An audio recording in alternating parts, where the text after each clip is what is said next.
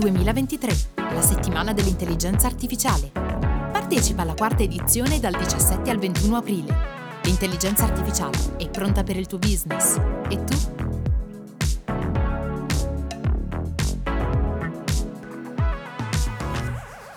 E rieccoci per un nuovo episodio di Intelligenza Artificiale Spiegata Semplice. Sono Nicola Scapasso di Leica B Creative Company. Siamo partner eh, dell'evento AI Week, appunto che si svolgerà dal 17 al 21 aprile a Rimini presso il Palacongressi.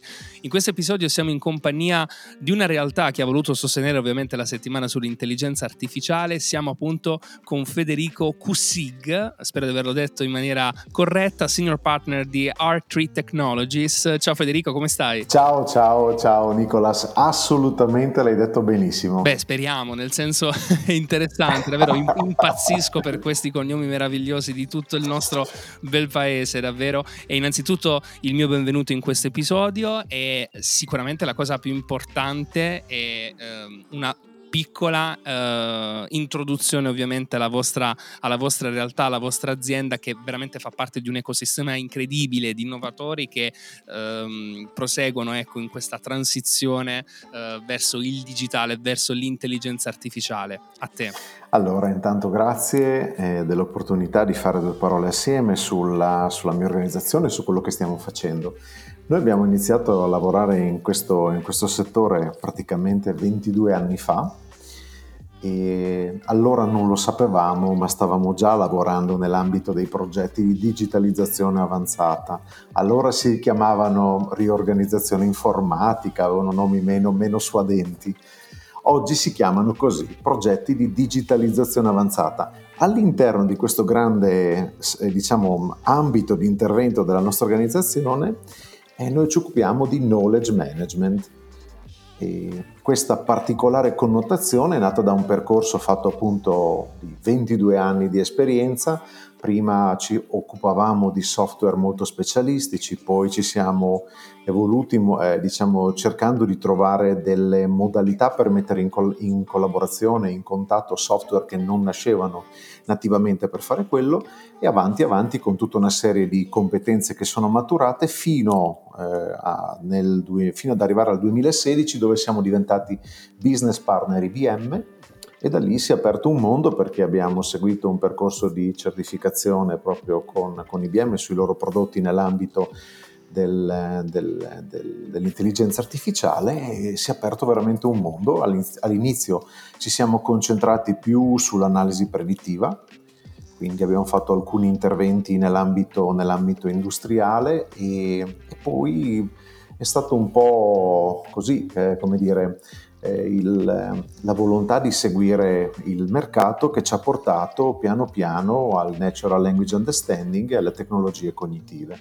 Interessantissimo, tra l'altro c'è da dire che la questione dei dati, quanto in realtà in questo periodo eh, sicuramente questo argomento eh, viene sempre più trattato, a volte in maniera diciamo, in, diciamo, diciamo in, in, in, malo modo, eh, altre volte sicuramente in maniera un po' più eh, un po' più corretta. Mm, come la vedi la questione appunto dei dati unita al discorso dell'intelligenza artificiale? Perché poi sono, tra, mm, sono così connessi, ecco, e, mm, e, in generale la transizione del modello all'industria 4.0 dove praticamente nella nello scambio dei dati si, eh, si, aumentano in un certo senso ancora le conoscenze in questo ambito e quindi anche per esempio sull'intelligenza artificiale piuttosto che per la stampa 3D, piuttosto che per tanti altri sicuramente innovazioni, quanto sono importanti i dati. Ovviamente in questo momento siamo più focalizzati sul contesto dell'intelligenza artificiale. Certo, allora guarda, ehm, fino a qualche anno fa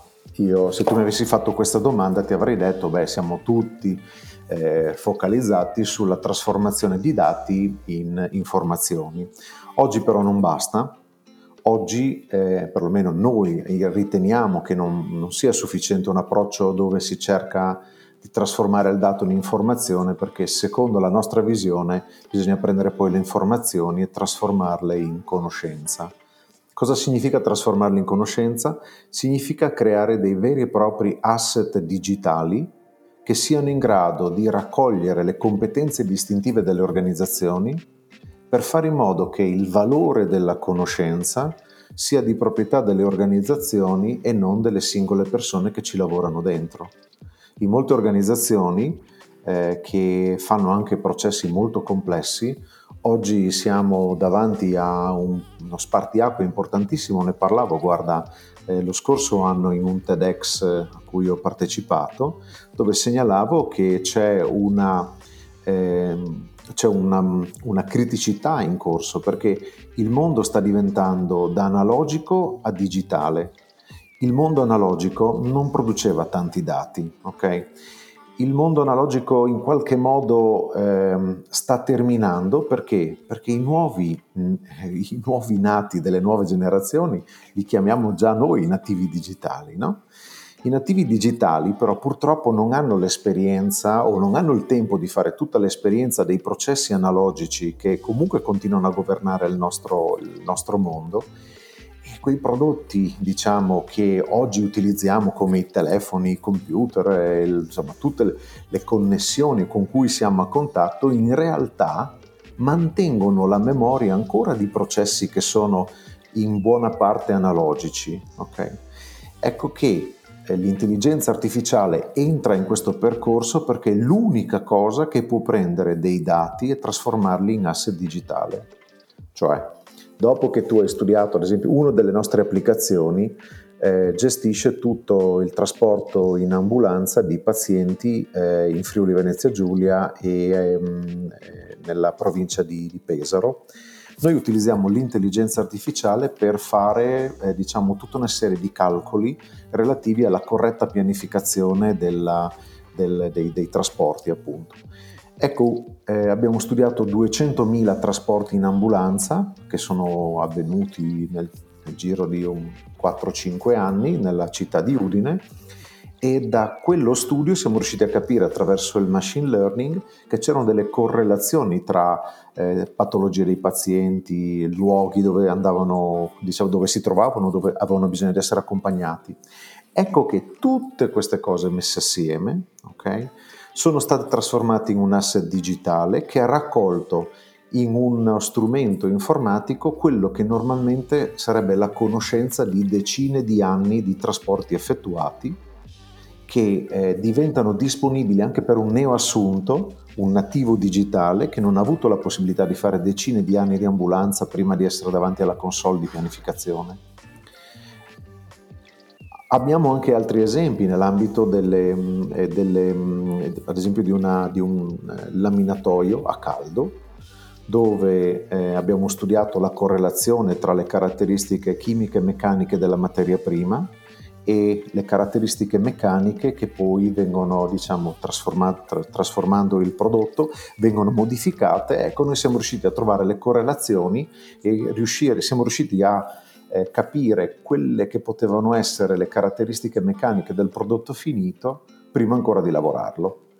Per fare questa cosa servono decine di anni di esperienza di un operatore che sono state raccolte in un asset digitale che eh, permettono oggi a, questa, a, questo laminatoio di poter mettere a disposizione dei, delle giovani generazioni tutta questa esperienza che altrimenti sarebbe intramandabile. È interessante questo aspetto. Poi tra l'altro mh, ovviamente la prima domanda che mi sovviene nel momento in cui ascolto ovviamente la tua narrazione è ma circa 20 anni fa, 30 anni fa, si riusciva ad intuire davvero il potenziale eh, non solo dell'intelligenza artificiale in generale, ma anche diciamo dei vari processi di digitalizzazione. Ecco, qual era il pensiero di, di un po' di anni fa e, e e guardando adesso magari al passato, quindi se Federico magari potesse in un certo senso dialogare con il Federico di 20-30 anni fa, secondo te c'era quella sorpresa o, o eventualmente...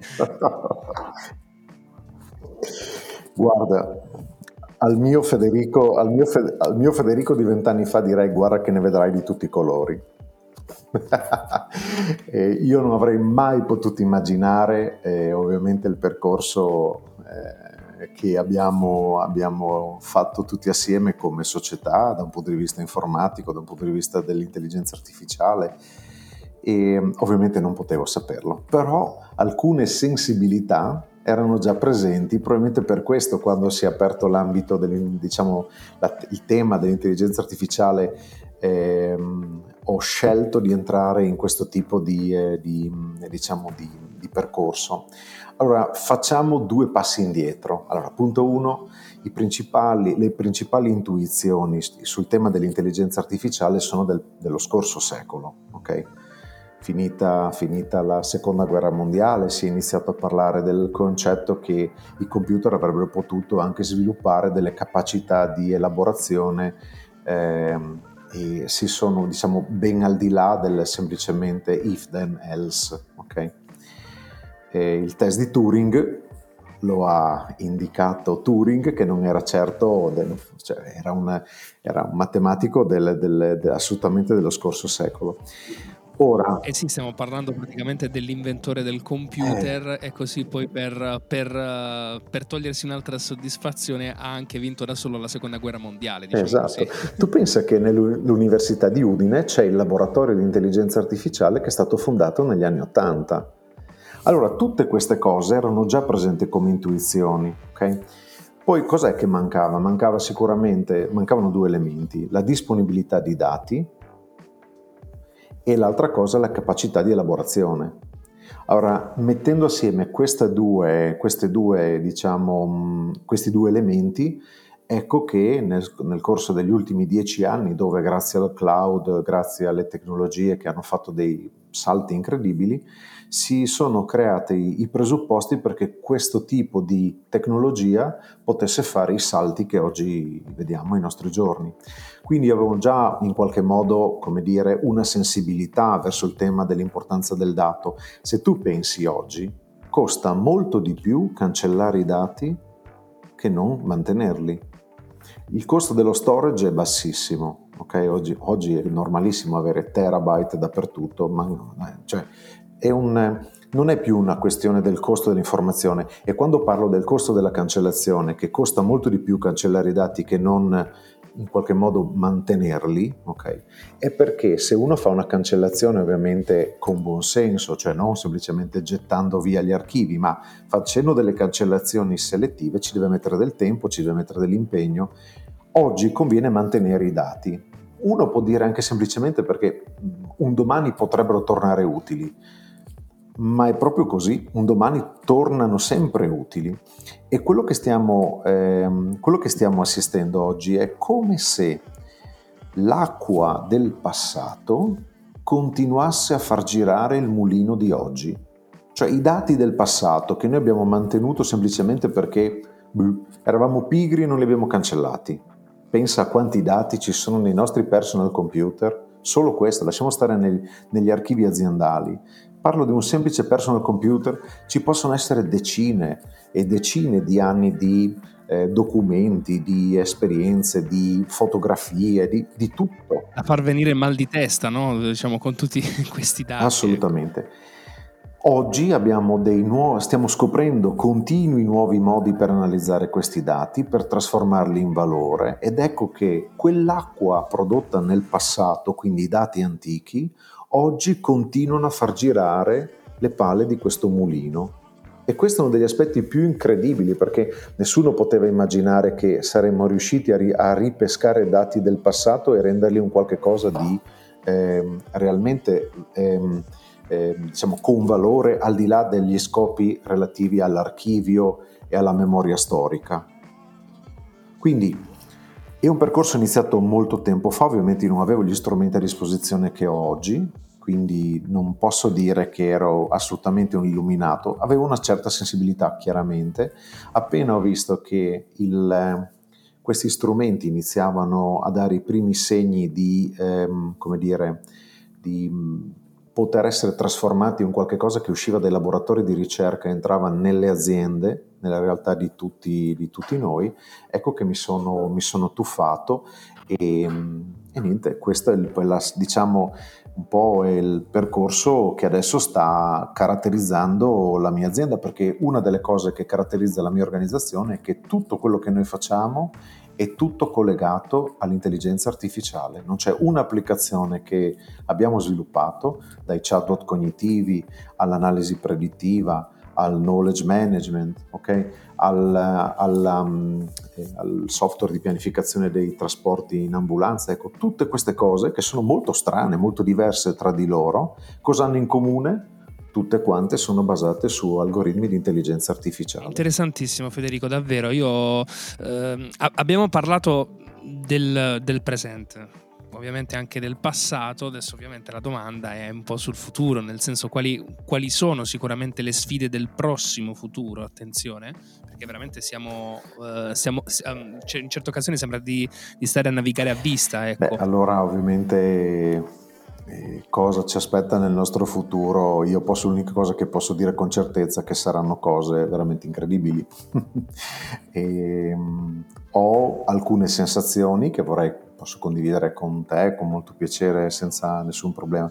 Ho la sensazione che questo, il tema dell'intelligenza artificiale entrerà a gamba tesa in tutte le cose che noi, che noi eh, faremo nel prossimo futuro e ci saranno delle professioni che saranno sconvolte da, questo, da, da, da questa nuova tecnologia ci saranno delle nuove professioni che nasceranno. Secondo me il vero problema sta nella, eh, nell'etica nell'etica e anche nella capacità di sviluppare soluzioni che da un punto di vista morale siano, siano compatibili. Okay?